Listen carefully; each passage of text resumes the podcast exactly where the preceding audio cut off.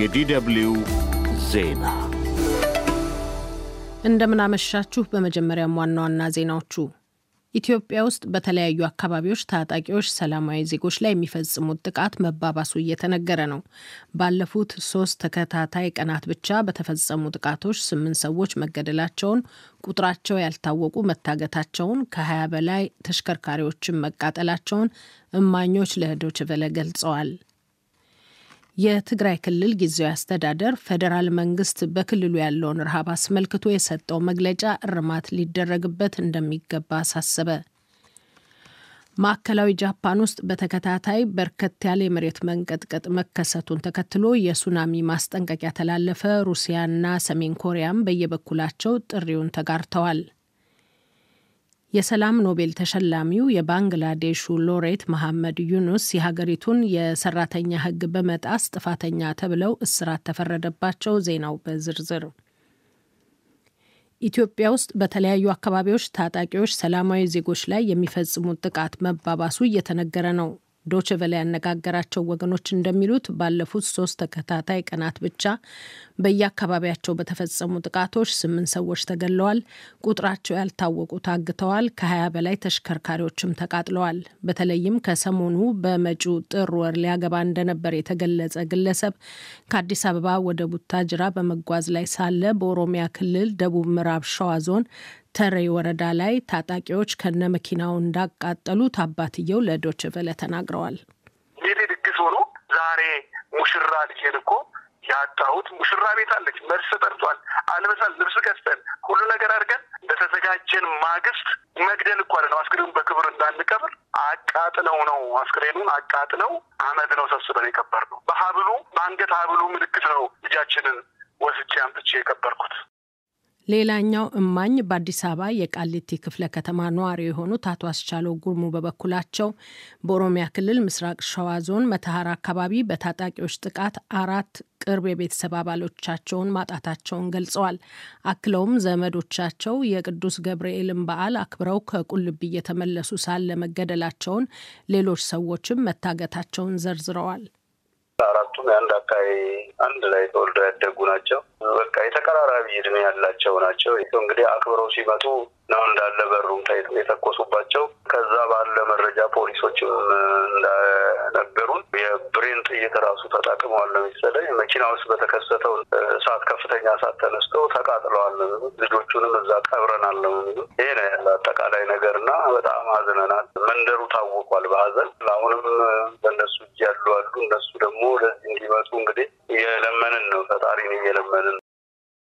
ጥቃቶቹን አስመልክቶ ቬለ ያነጋገራቸው የፌዴራል ፖሊስ ኮሚሽን የሕዝብ ግንኙነት ኃላፊ አቶ ጄላን አብዲ የጥቃቶቹን መፈጸም አረጋግጠው ፖሊስ ኮሚሽን ዝርዝር መግለጫ እንደሚሰጥ መናገራቸውን ከሐዋሳ ሸዋንግዛው ወጋየው የላከው ዜና ጠቅሷል። ዜና መጽሔት ዝርዝር ዘገባ ይኖረዋል። የትግራይ ክልል ጊዜያዊ አስተዳደር ፌዴራል መንግስት በክልሉ ያለውን ረሃብ አስመልክቶ የሰጠው መግለጫ እርማት ሊደረግበት እንደሚገባ አሳሰበ። ጊዜያዊ አስተዳደሩ ከቀናት በፊት ችግሩን ይፋ ባደረገበት መግለጫ ፌዴራል መንግስትና ዓለም አቀፉ ሕብረተሰብ የየበኩላቸውን ኃላፊነት እንዲወጡ ጠይቆ ነበር።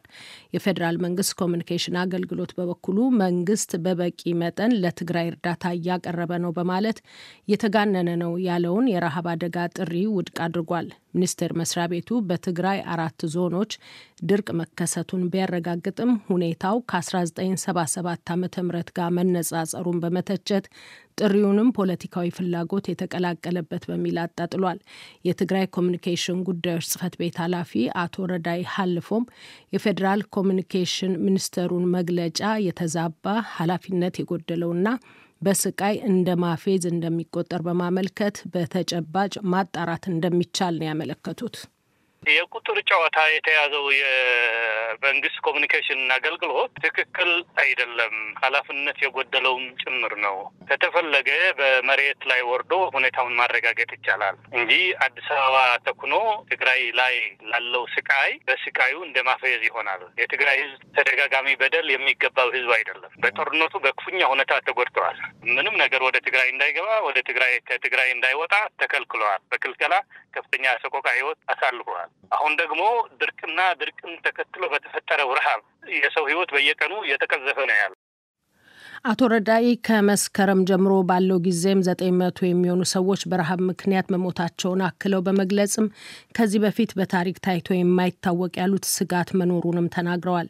የትግራይ ክልል የአደጋ ስጋት ስራ አመራር ኮሚሽን በአሁኑ ወቅት በትግራይ ሁለት ነጥብ ሁለት ሚሊየን ሕዝብ በድርቁ ምክንያት ለረሃብ አደጋ መጋለጡን ይገልጻል። በጦርነት ከቀያቸው የተፈናቀሉ ዜጎችን ጨምሮ በአጠቃላይ ከአምስት ነጥብ ሁለት ሚሊዮን በላይ ህዝብ እርዳታ ፈላጊ መሆኑን ማመልከቱንም ከመቀለ ሚሊዮን ኃይለስላሴ የላከው ዘገባ ያስረዳል።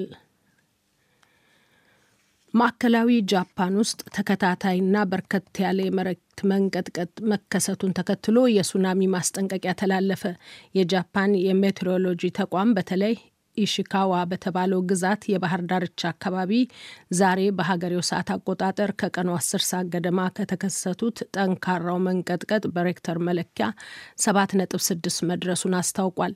የመሬት መንቀጥቀጡ በምዕራብ የሀገሪቱ አካባቢ እሳት ማስነሳቱና መውጣት ያልቻሉ ሰዎች መኖራቸውም ተገልጿል። የመሬት መንቀጥቀጡን ተከትሎም የኤሌክትሪክ ኃይል መቋረጡን፣ የአውሮፕላን በረራዎችና የባቡር እንቅስቃሴ መስተጓጎሉን ዘገባዎች ያመለክታሉ።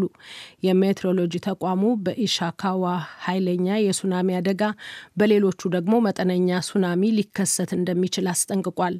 አደጋው አሳሳቢ በመሆኑ ነዋሪዎችን ከየአካባቢው ማውጣት መጀመሩን የጃፓን ጠቅላይ ሚኒስትር ፉሚኦ ኪሺዳ ተናግረዋል።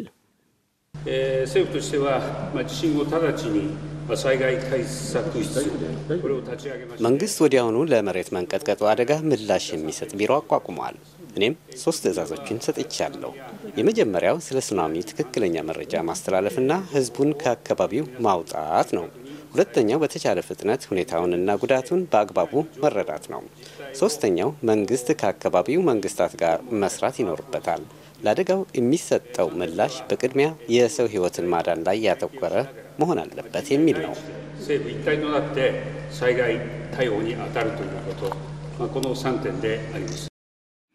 በተመሳሳይ ጃፓን ላይ የተከሰተውን የመሬት መንቀጥቀጥ ተከትሎ ሩሲያም በምስራቃዊ ግዛቷ ሁለት ከተሞች ላይ የሱናሚ ማስጠንቀቂያ አስተላልፋለች። ሰሜን ኮሪያም እንዲሁ በምስራቃዊ የባህር ዳርቻው አካባቢ ሱናሚ ሊነሳ ይችላል ስትል ዜጎቿን አስጠንቅቃለች። አድማጮች የምትከታተሉት የዶቼ ቬለ DW ን ዜና ነው። የሰላም ኖቤል ተሸላሚው የባንግላዴሹ ሎሬት መሐመድ ዩኑስ የሀገሪቱን የሰራተኛ ሕግ በመጣስ ጥፋተኛ ተብለው እስራት ተፈረደባቸው። የ83 ዓመቱ ዩኑስ ከሶስት ባልደረቦቻቸው ጋር የተከሰሱት ለኩባንያቸው ሰራተኞች የደህንነት ድጎማ ስልት ባለመፍጠር የሰራተኛ ሕግ ጥሰዋል በሚል ነው። በዋና ከተማ ዳካ የሰራተኞቹን ጉዳይ የሚዳኘው ፍርድ ቤት ጉዳዩን ተመልክቶ ዛሬ ባሳለፈው ውሳኔ ጥፋተኝነታቸውን በማረጋገጥ ቀለል ያለ የስድስት ወራት እስራት ፈርዶባቸዋል። የኢኮኖሚ ባለሙያው ዩኑስ በጎርጎሮሳዊ 2006 ዓ ም ለድሆች ከሚሆን የገንዘብ ቁጠባ አጠቃቀም ጋር በተገናኘ ላበረከቱት አስተዋጽኦ የሰላም ኖቤል ተሸላሚ ናቸው። ዛሬ ጥፋተኛ ከተባሉባቸው በተጨማሪ የሰራተኛ ሕግ በመጣስ ከመቶ በላይ ክሶች እንዳሉባቸው ነው የተገለጸው። እንዲያም ሆኖ ከሀገሪቱ የረዥም ዓመት ወይም የረዥም ዘመን ጠቅላይ ሚኒስትር ሼይክ ሀሲና ጋር እንደማይጣጣሙ ነው ዘገባዎች ያመለከቱት። መሐመድ ዩኑስ ከፍርድ ቤቱ ውሳኔ በኋላ ዛሬ ለዘጋቢዎች በሰጡት ቃልም ለፈጸምኩት ወንጀል ተቀጥቻለሁ፣ ይህን ፍትህ ካላችሁት ትችላላችሁ ነው ያሉት። አክለውም ካቋቋሟቸው ከሀምሳ በላይ የሚሆኑ ማህበራዊ የንግድ ተቋማት ለግል ጥቅማቸው ያደረጉት ነገር እንደሌለም አጽንኦት ሰጥተው መናገራቸውን ዘገባው ጠቅሷል። ጠበቆቻቸው ዩኑስ ላይ የቀረቡት ክሶች የሐሰትና ትርጉም አልባ እንደሆኑ መናገራቸውን ዋና ዓላማውም እሳቸውን ባከበራቸው ዓለም ፊት ለማዋረድ ነው ማለታቸውን ዘገባው አክሎ ጠቅሷል። የብሪታንያ መንግስት ባለፈው ጎርጎሮሳዊ ዓመት 2023 ከአውሮፓ ሀገራት በትናንሽ ጀልባዎች ባህር አቋርጠው 30 ሺህ ገደማ ስደተኞች ወደ ግዛቱ መግባታቸውን ዛሬ አስታወቀ። በዓለም በርካታ መርከቦች ከሚጓጓዙባቸው የባህር መስመሮች አንዱ በሆነው በዚህ አካባቢ ስደተኞች የሚያደርጉት አደገኛ ጉዞ ለብሪታንያው ወግ አጥባቂ መንግስት ከፍተኛ የፖለቲካ ችግር እንደሆነበት እየተገለጸ ነው። ጠቅላይ ሚኒስትር ሪሺ ሱናክ ባለፈው ዓመት የጀልባዎቹን እንቅስቃሴ አቆማለሁ የሚል ቃል ገብተው ነበር። ለምርጫ በሚወዳደሩበት ወቅት ቃል ከገቧቸው አምስት ነገሮች መካከልም የአዳዲስ ህገወጥ ስደተኞችን ቁጥር በከፍተኛ መጠን እቀንሳለሁ የሚለው አንዱ ነው። በተቃራኒው ዋነኛው የብሪታንያ ተቃዋሚ ሌበር ፓርቲ ግን ሱናክ ቃል የገቡትን በ15 ወራት ውስጥ ማሳካት እንዳልቻሉና የስደተኞች ጉዳይ ፖሊሲያቸውም ትርምስ ውስጥ ነው በማለት ይተቻል። በጎርጎሪዮስ የዘመን ቀመር የሚቆጥረው ዓለም 2024 ዓ ምትን ዛሬ አንድ ብሏል። በተለያዩ ሀገራት የአዲሱ ዓመት ዋዜማ ከወትሮ በተለየ የጸጥታና ደህንነት ጥንቃቄ ቀዝቀዝ ባለ ድባብ መከበሩን መረጃዎች ያመለክታሉ። በጀርመን በአንዳንድ አካባቢዎች ርችቶችን በማፈንዳት ሂደት ከተፈጠሩ ውስን አደጋዎች እንዲሁም በአንዳንዱ ደግሞ ፖሊሶች ላይ ርችቶችን በመወርወር ከተደረጉ ሙከራዎች ባለፈ በሰላማዊ ሁኔታ መጠናቀቁን ነው የጀርመን የዜና ወኪል ዲፒኤ የዘገበው። ዋና ከተማ በርሊንን ጨምሮ በየቦታው የተሰማሩ ፖሊሶች ቁጥራቸው ከወትሮ በርከት ያለ ሲሆን ርችቶችን በአደገኛ ሁኔታ የተጠቀሙ አንዳንድ ተጠርጣሪዎችን ማሰራቸው ተገልጿል። በታሪካዊዋ የኮሎኝ ከተማ ካቴድራል አካባቢም በሽብር ጥቃት ማስጠንቀቂያ ምክንያት ከትናንት ጀምሮ ፖሊስ ጥበቃውን ማጠናከሩንም አስታውቋል። የኔዘርላንድ ፖሊስ በበኩሉ በዚህ በአዲሱ ዓመት ዋዜማ ብጥብጥ ለመቀስቀስ የተንቀሳቀሱ ከሁለት መቶ በላይ ተጠርጣሪዎችን ማሰሩን ይፋ አድርጓል። ይህ ዶቼ ቬለ ነው።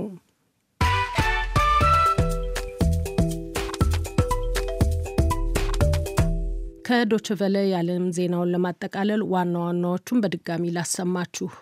ኢትዮጵያ ውስጥ በተለያዩ አካባቢዎች ታጣቂዎች ሰላማዊ ዜጎች ላይ የሚፈጽሙት ጥቃት መባባሱ እየተነገረ ነው። የትግራይ ክልል ጊዜያዊ አስተዳደር ፌዴራል መንግስት በክልሉ ያለውን ረሃብ አስመልክቶ የሰጠው መግለጫ እርማት ሊደረግበት እንደሚገባ አሳሰበ። ዜናው በዚሁ አበቃ።